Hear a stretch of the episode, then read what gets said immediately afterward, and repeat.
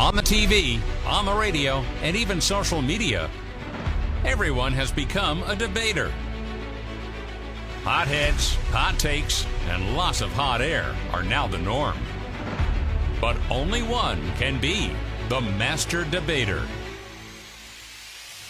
This is Master Debaters from News Talk 550 KTSA and FM 1071. And I'm Dennis Foley. Welcome to Master Debaters, the show where the best argument wins. Joining us this week to debate their way to the top, our first debater can be heard every weekday with the latest sports news on Fox News headlines 24 7 on Sirius XM Channel 115. Matt Napolitano. Hey, Matt. How you doing, Dennis? Eh, you know, pretty good. Yeah, just doing a show. Uh, yeah, I know, I'm here. Oh, well, welcome. Our next debater brings the heat every day on the Dana Cortez Show, heard on stations all across the country, including Energy 94.1 here in San Antonio. Dana Cortez. Hey, Dana. Hello, Mr. Foley. How's it going? Yeah, you know, going pretty good. We're just doing a show. That's all we got going on right now. And our third debater this week can be heard on American Ground Radio every evening on Keel News uh, News Talk uh, News Radio 710 Keel in Shreveport. Uh, Stephen Parr. Hey, Stephen. Hi, I understand that you're doing well and you're about to do a show, so I won't ask. Oh, okay. Well, thank you. Well, they are, are all going to be presenting arguments in an effort to try to win over our judge, who this week is Marissa from Long Island, New York. Hey, Marissa. Hi. How's it going? Oh, we're just doing a show. Are so, you? yeah, oh, well, I think so. I hope so. Well, uh, her job is going to be to analyze and critique each response our contestants give to questions I present throughout the show. And along with asking the questions, I am the show's referee. So if I hear something that I don't like, may be worth a penalty, whatever, you'll hear this whistle. And yeah, so that's how that goes. So before we get started, let's give our contestants a chance to ask the judge a question to get to know her a little bit better. Let's start with Matt. Got any question All right, so for as- our I judge? gotta ask, as a fellow Long Islander, are you representing Nassau or Suffolk County? Suffolk County. All right, all right. So I'm on the opposition side, but please don't hold that against me. And of course, everyone else is going to. Oh. No one's going to have any idea what you're talking about. So, uh, Dana, do you have a question for Marissa? So, as a fellow woman, are you representing women or men? Oh, I guess I guess women. I mean, I feel like it's a trick question. I'm gonna say women. And Great I love you, my sister. Go ahead, whoever's next. Steven, you got a question for Marissa? I, I do. It's it's full of strategery. Uh, if you could be, if you were stranded on a desert island and you only had one television show that you could watch for eternity, what would that show be? Oh, the Real Housewives. Okay, good to know. Thank you. All right, let's get the game going. Opening arguments on Master Debaters. So each question will get what each combatant will get one question. That's how the show works. That combatant answers the question, and our judge Marissa will give them a score between zero and ten points. They will have 30 seconds for their argument, and a buzzer will let them know when that time is up. We're gonna start with Matt. So, uh, baseball sign stealing scandal is back in the spotlight. Former Houston Astros general manager Jeff Luhnow has filed a breach of contract lawsuit against the team, seeking more than $22 million in salary owed under his agreement. Luhnow was fired in January for a sign stealing scandal after an investigation by Major League Baseball. The suit filed in Harris County District Court in Houston claims Luhnow did not know a camera was being used to steal signs during the team's path to the 2017 World Series title. Lisa Mateo, CBS News. So, uh, Matt, does uh, he have a case? 30 seconds. I think he absolutely does have a case. The fact of the matter is, Major League Baseball, a swing and a miss entirely on handing out punishments in regards to this. Yes, you gave the year long suspension to Jeff Luhnow as well as to AJ Hinch, but guess who just got rehired elsewhere? AJ Hinch. He's going to be the new manager of the Detroit Tigers. Alex Cora also implicated in that sign stealing scandal as bench coach for Houston. He's coming back to manage the Boston Red Sox after a year away. It's outright ridiculous. Jeff Luhnow was definitely the fall guy in the situation. There's plenty of other employees within the Astros organization who deserve to get the chop and did not. He is right to sue and get that money that he deserves. So, uh, Marissa, points zero to 10 for that. Well, I'm gonna go with um, a ten because I really don't know what they were talking about to be honest. So I, it just sounded good to me. So he's gonna get a ten. Okay. I'll take it. Well, uh, Dana, you've probably said it at least once over the past few days. The Collins Dictionary has named lockdown as its word of the year for 2020. Lockdown. Lockdown. Lockdown. It's the word on everybody's lips across the globe. The Collins Dictionary registered over a quarter of a million usages of the word lockdown during this year, up from a mere 4,000 last year. The dictionary said it added the term because it encapsulates the shared experience of billions of people. Other words in their top 10 include social distancing, key worker, and furlough. Elaine Cobb, CBS News. Now, in some of those cases, those are actually two words, but forget about that. Dana, is lockdown the word of the year, or is there a better word of the year? 30 seconds. I think lockdown is definitely one of the biggest words of the year, but I would have to challenge that with the word WAP as well. Because WAP could be many things. If you're a Cardi B fan, you know that I can't say that on this podcast because Mr. Foley runs a tight ship. But it could also mean women are powerful. It could mean many things. WAP, I think, supersedes the word lockdown because lockdown can be negative and we can take WAP and make it a positive. We're sick of lockdown. We don't want to hear it anymore. I'm done with it. So social distance, wear your mask and wash your hands, but don't worry about lockdown. And yes, I do run a tight ship. Marissa, how many points do you want to give out for that? I'm gonna go with um. Can I do like a point five, or I have to be a full number? Uh, full numbers are make it easier for my, you know, caveman okay. math. Okay. So I, I'm gonna do. Then I'll do. Um. I'll do an eight. I'll round it up a little bit. Um. I think that you know I, I agree with that. I mean a little. You know, to an extent. I mean, lockdown is a lockdown. You know, but I'm I'm kind of sick of hearing the word too. All right. Next question Who is more at risk for loneliness? If you're feeling alone, it might have something to do with your age. California researchers found levels of loneliness are highest in a person's 20s due to stress over finding a partner and excelling in one's career. There was also a spike for people in their 40s as they began to experience health issues. People in their 60s reported the least amount of loneliness. That's correspondent Laura Podesta. Stephen, are you buying that? 30 seconds. I'm not sure I buy the spike in the in the mid 40s. I, I and I think the the loneliness aspect that's registering in the 20s that's probably more about an anxiety type of a thing. I mean, you still have friends from high school. You're, you're starting to lose some of those in your mid 20s, but you're gaining new friends from college, new friends from work. Uh, it's probably more of an anxiety issue as you're getting into your 20s. You start thinking, "What am I doing with my life?" It, it, that starts to creep in, and so maybe that's what's registering rather than loneliness. But I do agree that as you get older, life gets better. Marissa, how many points do you want to give out for that? Nine. I completely agree with that. All But I can't give a ten because I feel like I already gave a, tw- a ten. Uh, well, I don't coming. know what I'm allowed to do. I don't, I don't know. Well, we'll debate much more next on Master Debaters from KTSA. This is Master Debaters, the show where the best argument wins.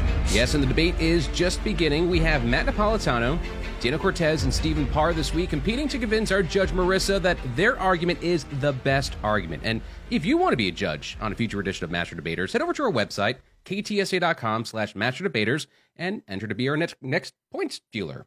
Let's keep this debate going.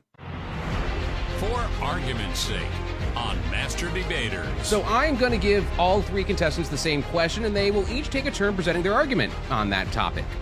After they all take their 30 seconds to respond, our judge will then give them each points between 0 and 10 for their responses. The first topic, an old hit, has made a fast comeback. Miley Cyrus' 2009 tune is back on iTunes Top 200 list in the U.S. thanks to Joe Biden's victory. Party in the USA has also jumped to number 98 on Spotify's streaming chart. It served as the soundtrack for Democrats partying from Brooklyn to Beverly Hills since Saturday. Deborah Rodriguez, CBS News. So we're going to start with Matt. What decade old song would you like to have back on the charts again? 30 seconds. Oh man, that's a tough one. I thought you were going to say, "How do I feel about partying in the USA" as an anthem?" Oh God, now I got to think about this. Oh, if I'm going back, I remember hosting a top 40 show on college radio back in the day at Hofstra University, and I used to love playing "Good Girls Go Bad." Cobra Starship, Leighton Meester. I really want to just go scrap from the barrel here. Um, so I'll go with that as my throwback. I was also at the height of the Lady Gaga like awakening of when she like started to surface. So I guess I got to throw like Poker Face up in there or something. But I think it's awesome that Party in the USA is back on the charts. I actually love that song. I sang that drunkenly several times. Uh, Dana, uh, 30 seconds. So I got to one up you on some facts here. So Party in the USA is back on the charts, but even higher on the charts is F Donald Trump by YG. And personally, I think the YG rap song is a lot better. You saw it played on the side of the road at many a Trump rally. You've heard it played on hip hop stations all over the country. And if there's one thing I know, about 79 million people agree that YG F Donald Trump is the far superior track and the charts don't lie. So let's get that back in hard rotation. Even country music should have a remix. And Steven, 30 seconds. I gotta say, anything by the Killers. I mean, that band that that was a great name for the band. They were killer. Every song they put out, time after time, it it was just hitting the top of the charts. I know they've got a new one back out, back in the the, the charts now, so it's great to have them back. But I also love listening to their old stuff that uh, that somehow snuck away about a decade ago. And I finished early. That's efficiency. Something about the Killers, though. Absolutely.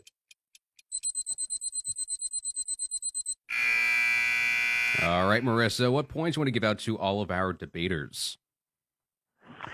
All right, so I'm going to give Matt a six. Um, I'm going to give Dana a two, and Steven is going to get a four. All right, next topic. This uh, a woman went this far to get some free food from her favorite fast food joint. Police in Georgia say Kimberly Ragsdale posed as an FBI agent just so she could get a free meal from Chick-fil-A. It happened last week at a restaurant outside Atlanta. An employee called 911 saying a woman in a white van was identifying themselves as a federal agent to try and get free food. The 47-year-old was approached by police and even told them she was an agent but did not have credentials on her. After being handcuffed, police say Ragsdale even began talking into her shirt as if it was a radio, asking for backup. Matt Piper, CBS News. So, uh, Dana, what's your limit on how far you would go to get some free food from your favorite fast food place? 30 seconds. We pull in and just ask the person and beg them, tell them that my children were hungry. I'd had a long day at work and I needed something. Maybe I forgot my purse. I'll come back home and get it. And I would probably end up doing that because that's the kind of person I am. I'm not leaving somebody working minimum wage with the bill. I grab the food, come feed my kids, go back and pay them, and then maybe give them a big tip on top of that and pay for the person behind me as well. Because I love fast food. And if they're in a long line, like we're probably in, they probably deserve it as well. Steven, 30 seconds. How far would you go for your favorite fast food? I would definitely stop long before we get to felony level, impersonating an officer for free food. Well, I guess she's going to get some free food in jail now. Uh, but look, if you really need it, ask. A lot of folks are very charitable. If you really need some free food in this moment, in this moment, go ahead and explain your situation. Ask if you can work it off. Ask if you can do some some help around. People are very generous. They will help out.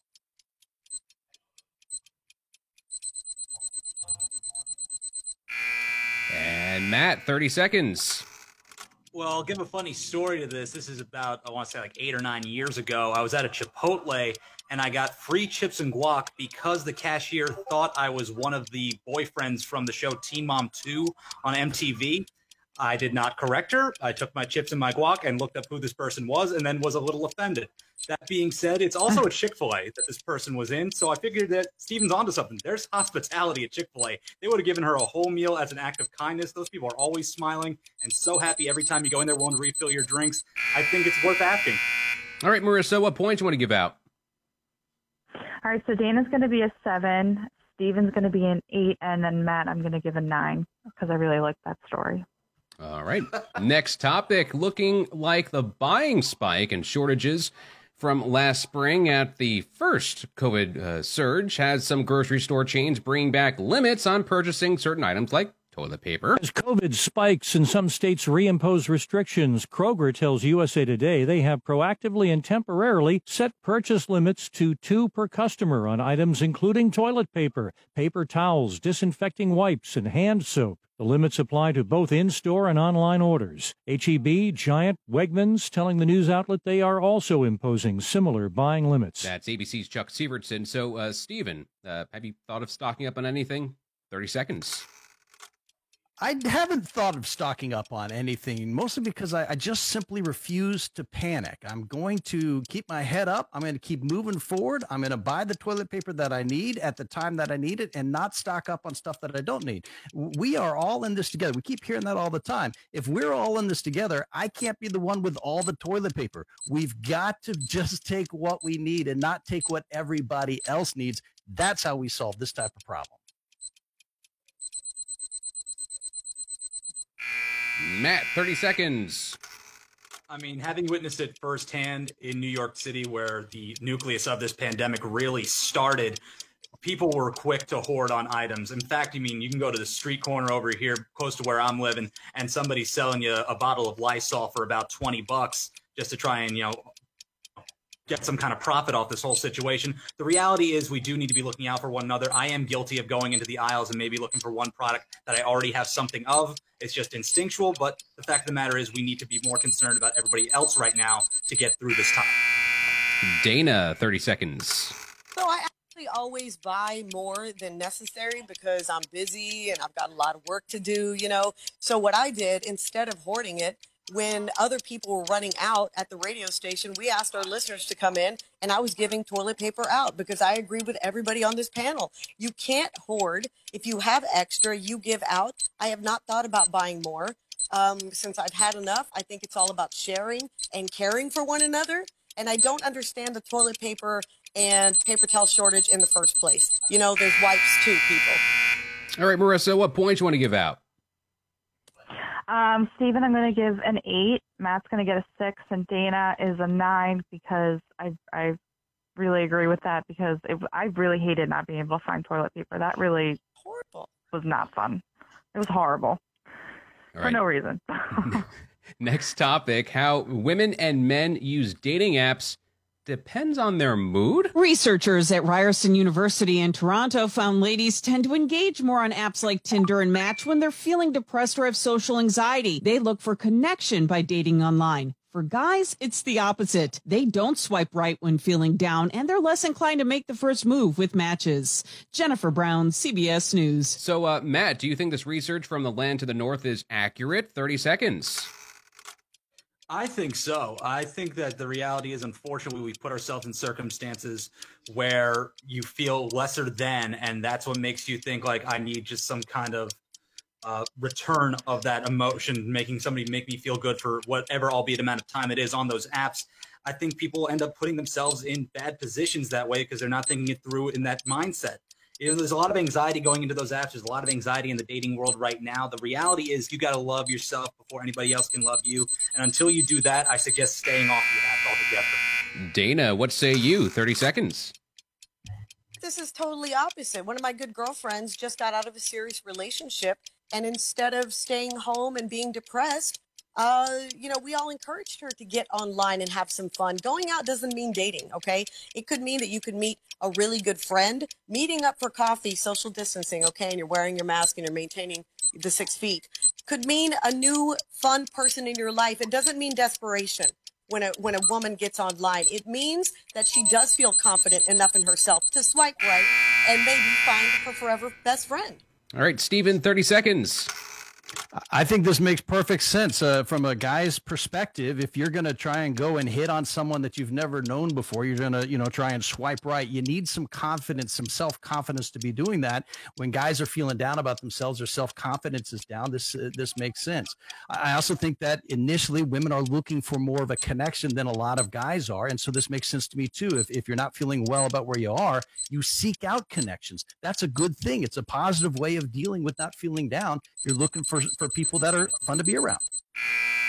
All right, Marissa, what points are you giving out? I'm giving Matt and Dana both are getting nines, and then Steven's going to get a seven. All right, next topic.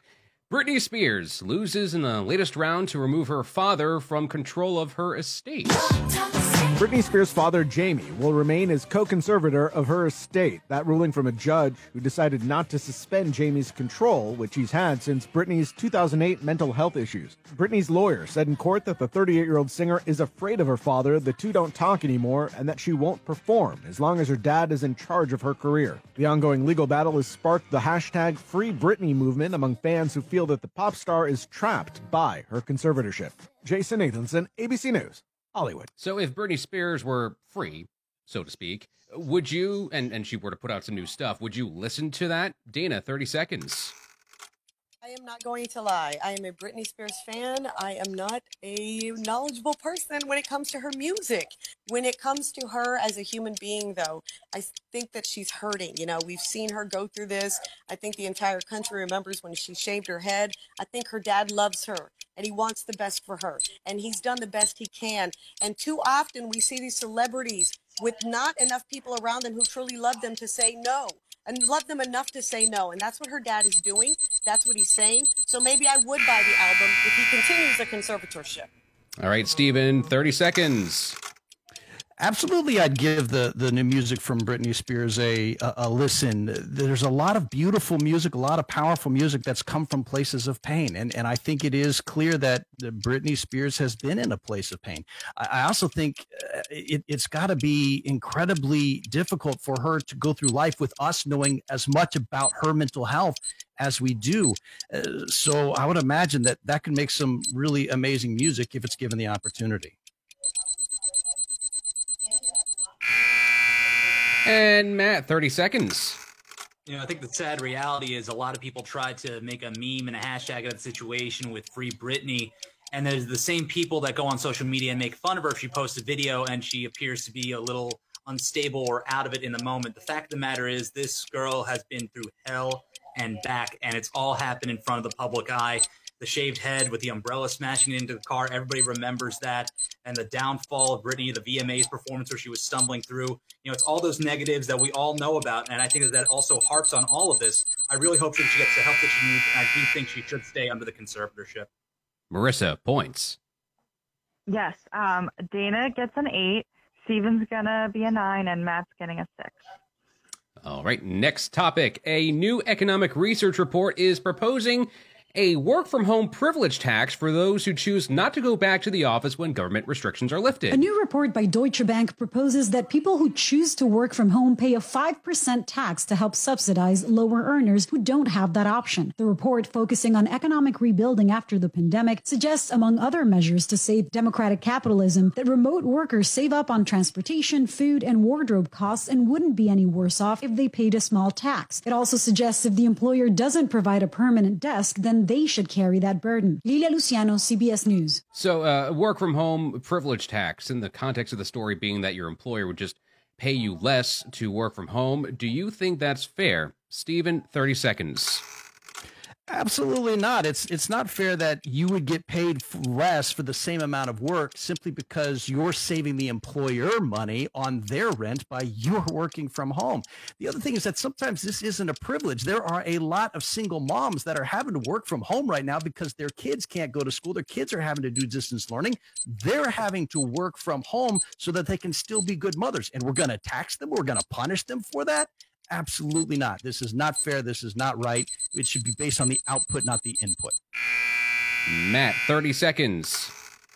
Yeah, I think it's sad that anybody would even think that this is a good idea in any way. The fact of the matter is, everything still costs the same. Yes, you may not have to commute anymore, so it's saving you on your gas or it's saving you on your train commute, whatever the heck it may be. The fact of the matter is, people are still relying on that cash more than ever right now because you know what? There's a lot of people who have family members that are still out of work. So maybe they're not getting another source of income that's coming in. We don't have a stimulus bill going on right now through Congress, which is getting delayed time and time again. So there's a need for that extra income wherever anyway it comes, even if it's just the income you're already making.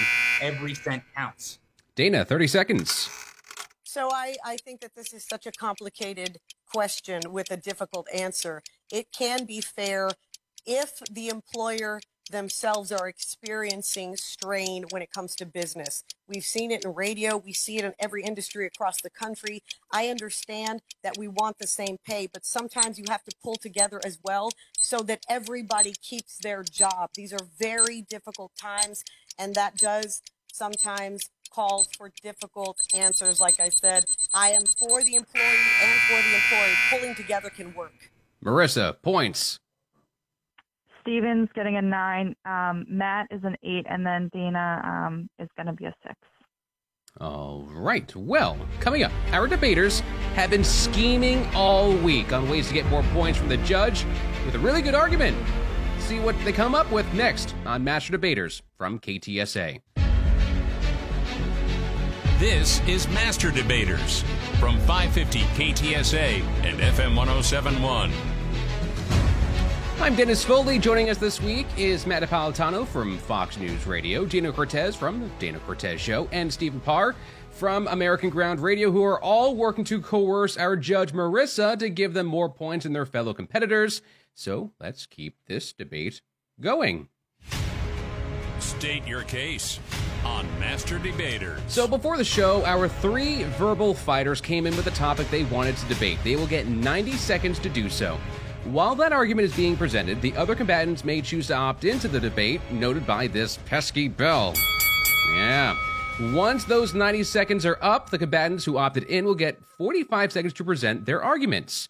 Uh, the original presenter will get their own 45 seconds at the end to respond to the challenges. If contestants change their topic from what they had sent in, I will assess an automatic five point penalty. There are also now more points at play. Our judge can now give up to 20 points at the end of each topic, or she could take away up to 20 points from everyone, whether they challenge or choose to stay quiet. So uh, right now we actually have a tie for the points lead.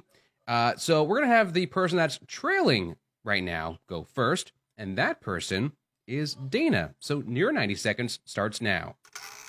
Okay, so recently in Portland, we all know that drugs were de- decriminalized. So now when you hit the McDonald's in downtown PDX and you ask for the Travis Scott meal and a Coke, well, you just might get exactly that.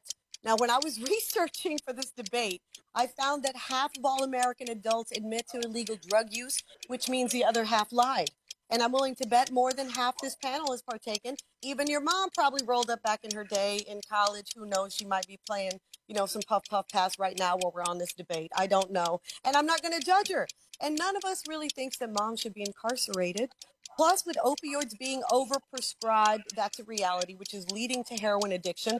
This could actually assist people in coming out of the shadows and help them ask for the help they need. So instead of putting our parents in the slammer, let's allow anyone who wants to beat their addiction come forward. Oh, I forgot. And get the help they deserve. And we can also make some money off of responsible people who want to, you know, partake in their adult party favors. And maybe we can pay off some of this debt because we've never been in more debt. Again, responsible people, party favors, help those who really need help come out of the shadows and deal with addiction. This is a medical problem. problem. Let's not treat them like criminals. And that's my argument right there.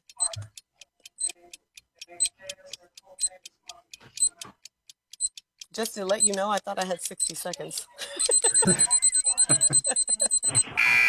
All right, a 45 second challenge from Matt. While I do think it is a good step forward in terms of decriminalization, I do believe that you should be decriminalizing marijuana nationwide. I just think that when it comes to harder drugs, we do need to still hold a harsh microscope to that. That being said, I agree that with the situation that's going on in Oregon, if I'm not mistaken, I believe it's either you pay a hundred dollar fine or are placed into a sort of court ordered rehab type situation where you're able to get the help that you need. I do approve of that, but at the same time, we also need to take a harsh spotlight to the people that are still distributing these drugs within our communities. Things like heroin, things like cocaine, things that are much harsher drugs that are really quite dangerous and put a lot of people at risk. When it comes to marijuana, I feel like at this point, most people are just like water under the bridge. Let's move on with our lives, make it legal everywhere. I mean, what did Colorado turn like a two billion dollar surplus as a result of legalizing it? So that's fine on my end. Do I respond? Steven, 45 second challenge. There were several different states that legalized marijuana this year, and, and that's fine. That's that's not as big of a problem as what Oregon Oregon did. Legalizing those hard drugs makes life worse for drug users and non-drug users who live by. We've already seen the effects in Los Angeles, San Francisco, Portland, and Seattle. They're all seeing massive increases in homelessness. Every single one of those cities has a large homelessness problem, but they also have free needle distribution. Those two things aren't just correlation; it's cause and effect. Appeasing drug users hasn't worked. What we should be doing is what they're doing in Providence, Rhode Island. It's still illegal for those hard drugs. And when you're arrested, they put you into prison. They give you an opportunity to go through a medically assisted treatment. That's what we should be doing. That makes lives better. All right, Dana, 45 seconds to respond to your challengers.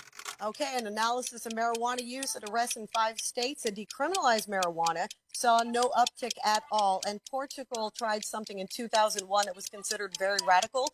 They decriminalized all their drugs. Drug use is significantly down. Um, and by the way, just to let you know, the cartel situation, it's not going away. We have the most insatiable appetite for illegal drugs. And until we fix that, Narcos is cool for Netflix, but it's not good for the streets. And the only way to do that is to legalize it and control it. And not only is drug use down in Portugal, so is HIV, which we know is, um, you know, a lot of people get it through intravenous drug use. So I say we do something radical instead of the same old thing. The war on drugs is lost. It's over. Let's legalize. All right, Marissa, it's time to deal out the points. What points you want to give out, everyone? From negative 20 to positive 20. Um, so I am going to give Dana a, I think I'm going to give her a 10 then. And then I'm going to give Matt, uh, I'm going to say 13. And then Stephen, I'm going to give a 16. All right, Matt, your 90 second starts now. Okay, so anybody who knows me knows that I'm a little bit of a Christmas Grinch. I don't like the way the holiday season gets rushed in. I think that people just are wanting to throw it right at you way too fast. You don't even get a second to really enjoy everything. That being said, I'm changing my mind this year. After everything that everybody has gone through nationwide, be it through the pandemic, be it through the racial strife, be it through everything that has torn us apart as a country, nothing unites us more than the holiday season.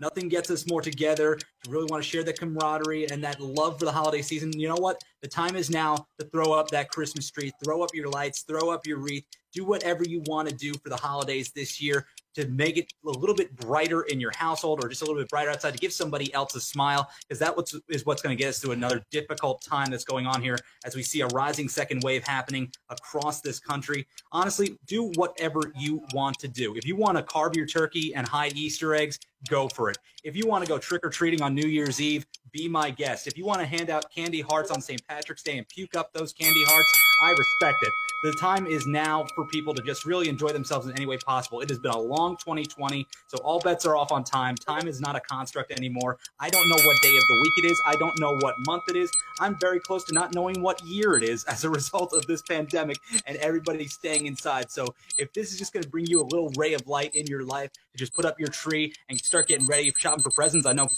family members of mine already have, and go for it. Dana, 45 second challenge. Okay, you know what year it is. It's 2020. It feels like an entire decade. And my husband, DJ Automatic, is with you. He's like, you know what, Dana, let's put the lights up. But you know what? There's a pandemic and he can't travel, which means half our income is gone. And that means no lights because the bill will go up. And I don't want to make my neighbors feel bad. Do you want to light shame people? Really? We're trying to save money. What happened to coming together like the toilet paper argument at the beginning of this conversation? Looks like you're all, you know, about yourselves. This is about money and bills. Christmas is not a material thing. Jesus is the reason for the season. Have you not heard that? So why do you have to show off your material possessions when half the country is suffering? Maybe even more than half. Keep the lights down till December, at least, please. All right, uh, Stephen, 45 second challenge.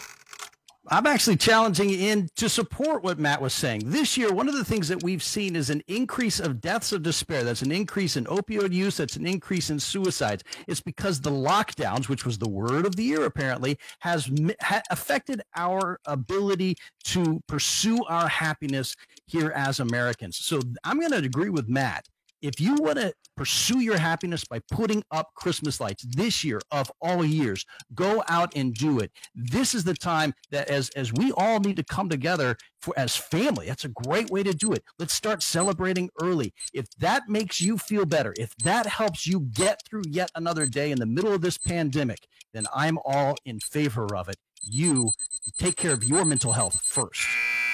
All right, Matt, 45 seconds to respond to your challengers. I will say I do understand the aspect of the economic difficulties of the situation. I do think that there's also that mental health nature and that assurance that people need. Truthfully, I think back to when I was a little kid, my uncle had passed away about 12 days before Christmas. And I remember driving home the night after the funeral and just seeing all the Christmas lights from down the street. It actually started snowing a little bit, like a flurry over here in New York City. And, you know, it just was like that assurance that, you know, we could still enjoy the season it's the way my uncle would have wanted it for us. And we all just felt like this really great sense of warmth and this great sense of emotion that we really had just needed in that moment. And I hope that the holiday season, seeing those lights or seeing the tree, can provide that for people and make them just really give them something to look forward to and something to enjoy for once in this awful, awful year. All right, Marissa, what points do you want to give out? And now I'm like, God, this is sad.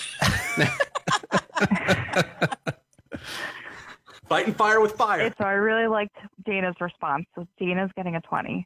Um, Matt is getting a 10, and then Steven's going to get a 7. All right, Steven, your 90 second argument starts now. Healthcare is not a fundamental right. In the words of the Declaration of Independence, the Creator didn't give us a right to healthcare. We were given a right to pursue our own health. You can read in the second sentence of the Declaration of Independence that we weren't given a right to happiness. We were given a right to pursue happiness. Our pursuit of health works the same way. Here's how you know if something's a fundamental right that was granted by the Creator. First, it was given to you by the Creator, and then no person has to do anything for you to have it. You already have it. People can't give you fundamental rights. They can only only try and take those rights away. Healthcare requires other people to do things for you. It requires doctors and nurses and hospital administrative staff. Second, if you have a fundamental right that was granted by the creator, then you have that right from the moment you were created. Think about babies who have just been born. Are they happy? No. They're crying, they're screaming, they're telling everyone around that they're most certainly not happy, but that crying is actually a natural instinct they have to pursue their happiness. Those cries are also part of a baby's right to pursue health. Those first cries bring the gulps of oxygen into a baby's lungs. Here's why thinking about the shift is so important. Right now, we're asking our governments to do things they, they really can't do. They give us a right to health care. That's why every year costs go up and life expectancy is actually going down in America for the first time. And that started even before COVID. Just like governments can't give us happiness, they can't give us health. We have to pursue that. But but what governments can do is to make our pursuit of health easier. But by making a better healthcare system in America, it all starts with understanding what our rights are and what our rights aren't. All right, Dana, 45 second challenge. Okay, so life expense expectancy is down, and I believe that is because healthcare has no competition. I grew up very humble beginnings, and the thing I used to do most when I was a single mom is pray to not get sick. A public option is a no-brainer. You know what the government and it's it's like our parents. They want us to be safe. We have the best military in the world. Parents want us to be educated. That's why we have public school. Guess what? If you're privileged, you get to go to private school. And you know what else the, our parents want? They want us to be healthy. The government no, should also help us be healthy. If we have a healthy society, we have a better America.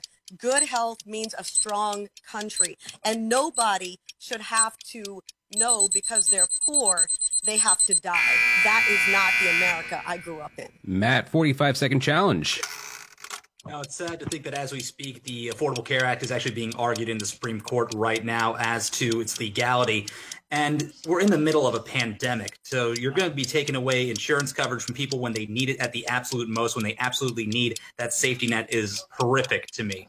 The reality is, yes, the ACA did not accomplish everything that it needed to. Do I think Medicare for all is the answer? No. I do think that there should be a public option that if people want to go into that, they absolutely should be able to go into it. But to suggest that everybody has to go through the same red tape system that we had to see for Medicare, that we have to see for the VA, the VA is a disaster. My poor grandfather used to wait in line from 6 a.m. for an appointment at four and a half hours later, past the time he was supposed to be due in. I don't want anybody else to be stuck in that same red tape system unless it's an absolute must for them where they need it and they try and get by the best way they can. All right, Stephen, 45 second rebuttal. A few years before Obamacare went into effect, the average American family was spending about 5.6% of their annual income on health insurance and healthcare expenses. By 2017, after Obamacare became the law of the land, those costs were up to about 8.5% of an average, a family's average expenses. The reason is is because government was trying to do something it's not designed to do. The second sentence of the Declaration of Independence says governments are instituted among men to secure our rights, not to create rights that we don't have. Health care itself is not a right because you would have to force people to do things that they don't want to do. This is why it's so important to pursue our health. Ben Franklin said, early to bed, early to rise makes one healthy, wealthy, and wise. He knew that our pursuit of health was up to us. When we change that thinking, we're going to end up with much better outcomes. All right, Marissa, uh, what do you think about that lighthearted argument? Okay, so um, I'm gonna I'm gonna give uh, Stephen a 17. Um, Matt's gonna get. What am I giving Matt? He's gonna get a 12, and Dana is gonna get an 11. All right. Well, who will win? It comes down to one final fight. This is Master Debaters from KTSA.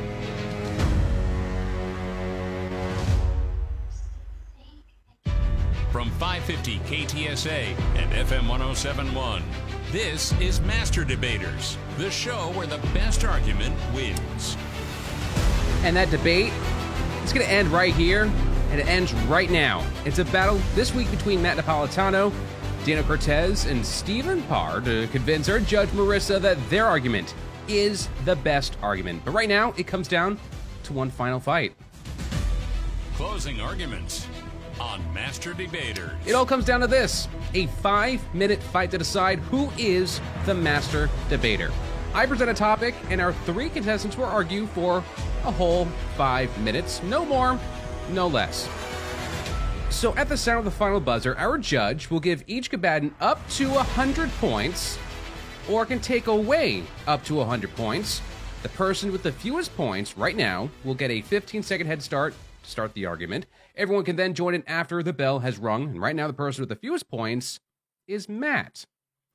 So, uh, what do you guys think about birds? You know, just before we actually get into the topic, what do you, what do you think about birds? You like them? Uh, depends. I'm in favor of birds. Okay, Dana, you like birds? I mean, you know, if I don't have to clean the crap out of the cage, I'm good. Okay, well, some British researchers discovered something that smells of Alfred Hitchcock. In Hitchcock's The Birds, terrified schoolchildren flee a murderous avian attack. Well, guess what Bristol University's Anouk Spelt has learned about the local seagulls? They know when our um, break times at specific schools. And they perch outside ahead of time. And the moment that the bell sounds and all the kids come out, they start flying around searching for food scraps and they know exactly when to hit. The gulls know enough not to show up on weekends. What the researchers don't know is how on earth they know that. Vicky Barker, CBS News, London. So, uh, debaters, do you buy the whole thing that seagulls know our schedules? And if so, what animals do you think are studying and planning their days around us? Five minute debate starts now. Matt gets a 15 second head start. I mean, I'm convinced that seagulls and pigeons are just the epitome of everything that is wrong with society. I mean, living in New York City, I deal with the pigeons more firsthand than the uh, the former. But the fact of the matter is, it's just horrifying to think that these are just like scavenging and just ready to just pounce like right outside the school. I'd be terrified to send my child to that school. I think that's pretty alarmist. That being said, it's going to be interesting to see how a lot of pets adapt to the schedules once everybody starts going back to work and no longer doing the work from home thing. I know my dog, she's already as needy as can be, is already going to be not too fond of me uh, leaving the household to go to back to my place of employment. I'm definitely going to be coming home to a lot of piddles and a lot of other little messes and surprises left for me all over the place. But it's oh god, I just I really do hate birds. I'll be honest, I am just not a bird person at all. Like I, I don't like I don't like anything like to me they're just rats with wings. It's just I, I just don't care for them. Can we jump in any time? Well, oh, yeah, the bell is rung. Clearly, the seagulls are a lot smarter than these children, and I think the parents should take them out of school because if the if the seagulls are aware of what the children are doing and the parents are questioning what's happening, then the seagulls are probably going to live a lot longer than humans. And what else is looking at us? The cockroaches. Cockroaches have been here a very long time. I think seagulls, cockroaches, scorpions, possibly rats. I think you guys mentioned the New York rat. Oh. I've seen the rat pizza guy, the rat pizza, your pizza Mhm. rat. What's it called? Is it pizza rat? Pizza Rat. Pizza Yeah. Rat. Yeah. Pizza rat. I wouldn't buy obviously from Pizza well, Rat. Once again, I mean that guy right there. He he's his own meme, and I think that uh, seagulls and rats are probably going to be crawling through our our skulls when we are long gone. So I do believe that the seagulls are probably smart enough to realize what time these kids are coming out and uh, steal their lunch. That's what All I'm they're picturing, doing. They're stealing. all their I'm food. right now is a seagull like pecking at a French fry while pecking at my brain at the same time, and it's like a really horrifying image to me right now. They, they they don't have to peck at your brain. They just got to scare you enough to drop the French fry. That's how smart they are. They know exactly what level of confrontation they have to deal with. This is the easiest way to get into it. your kid an umbrella or something. Put Or at least a hat. Something. Come on. You know, right. Ridiculous. With every effort going to ending bullying in schools, now the animals are becoming the bullies outside on the playground. give me your lunch money. Give me your lunch. It's, It's the it's the law of the wild, man. The- Teach these kids to stand up to the birds. What teach are the we? seagulls to be best. That's what I'm Yeah, saying. really, exactly. What are we? Are we that afraid now that we can't even stand up to birds anymore? Come on. The Maybe we are just- coming down. Give it, get them an umbrella and tell them to not be afraid. They're birds. The easy solution to this is to have the kids eat inside. You, the kids just eat lunch inside. Then you don't have the extra scraps outside for the birds to come and eat. There's a pretty simple solution to this. It's called indoor lunch, outdoors for recess, and then the birds they, they get to go find their food somewhere else. But there's actually been a lot of stories during the lockdown of animals reacting to the way that humans have uh, adjusted with our lockdown, with us not traveling as much. There there have been stories about uh, sea turtles. Uh, they've had uh, record hatchings on beaches and, from sea turtles because people haven't been out on the Either beach. way, I saw one of the biggest crocodiles I've ever seen in my life posted today. I mean, Oh, the this one in thing Florida. looked like a mini dinosaur. I've never seen anything bigger. And let me tell you, the longer we stay out, you know, of their way, the bigger they're going to get. And I feel like I might be afraid to go outside. I might have to stay in lockdown. Well, and I know, tell you, I'd much rather see. Oh. I'd I'd much rather see seagulls coming at me at recess than an alligator coming at me at recess. So I, I think as long as the alligator, it- it- I'm not so worried about when sea, seagulls are trying to figure out how they can pick off our French fries. It's But when the umbrella alligators is a sworn enemy of the alligator, so we'll be fine. The umbrella is a known enemy of the alligator. Is that knows what it is? Is it the umbrella? that works. Rihanna was onto something. She was telling us. I'm going to send an umbrella down to Florida then and see how they fare. Uh, uh, I'm not going for it. Let's see what they do. I've, I've heard they're they're not very sharp down there anyway. So let's send a few of those that way and see if they can test a few of those umbrellas out for us before we take the challenge.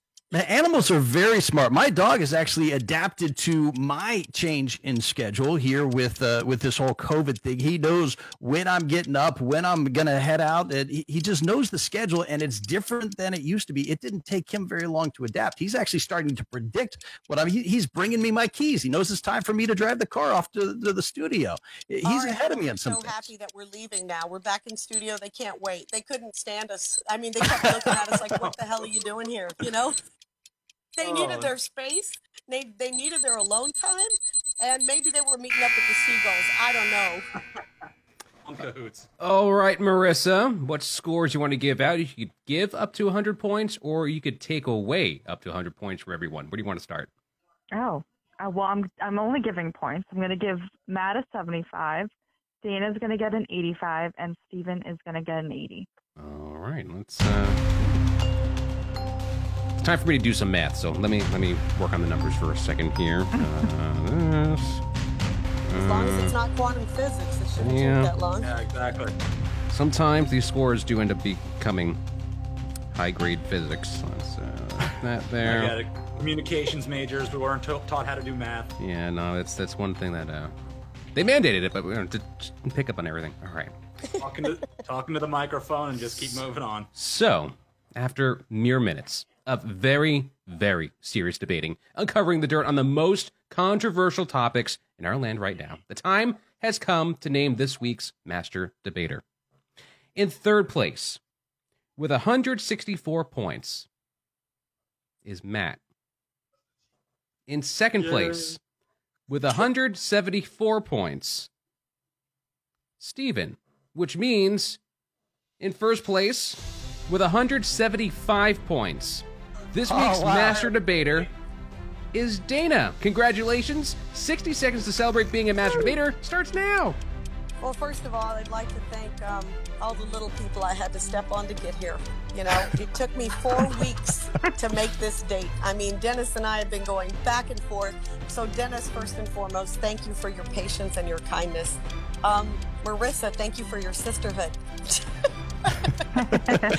You're and, welcome. To my husband, who won this master debate about a month ago, um, suck it, because he said I was going to lose. And so, on that note, I would like to thank all of you and hope that we can remain friends. Because although this was a debate, I feel like I've got, you know what, you're my extended family. So, thank you so much for your kindness and allowing me on this program because really, I had the best time and I didn't have anything else to do tonight. So, thank you very much.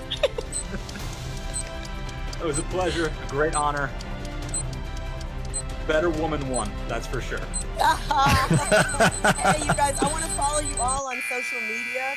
All right. Well, that's it. Big thanks to our three contestants Matt Napolitano, who you could hear on Fox News headlines 24 7 on SiriusXM Channel 115. Dana Cortez, our master debater, who can be heard on The Dana Cortez Show on stations all across the country, including Energy 94.1 in San Antonio. And Stephen Parr, who could be heard each weeknight on American Ground Radio on News Radio 710 Keel in Shreveport. And a big thanks to our judge, Marissa, from Long Island, New York.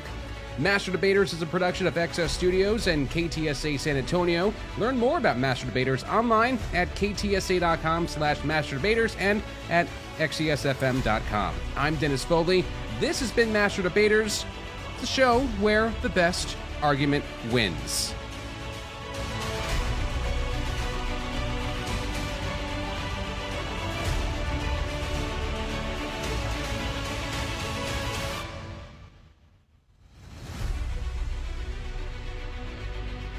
San Antonio's home for news and talk. On air, online, and on demand. 550 KTSA and FM 1071.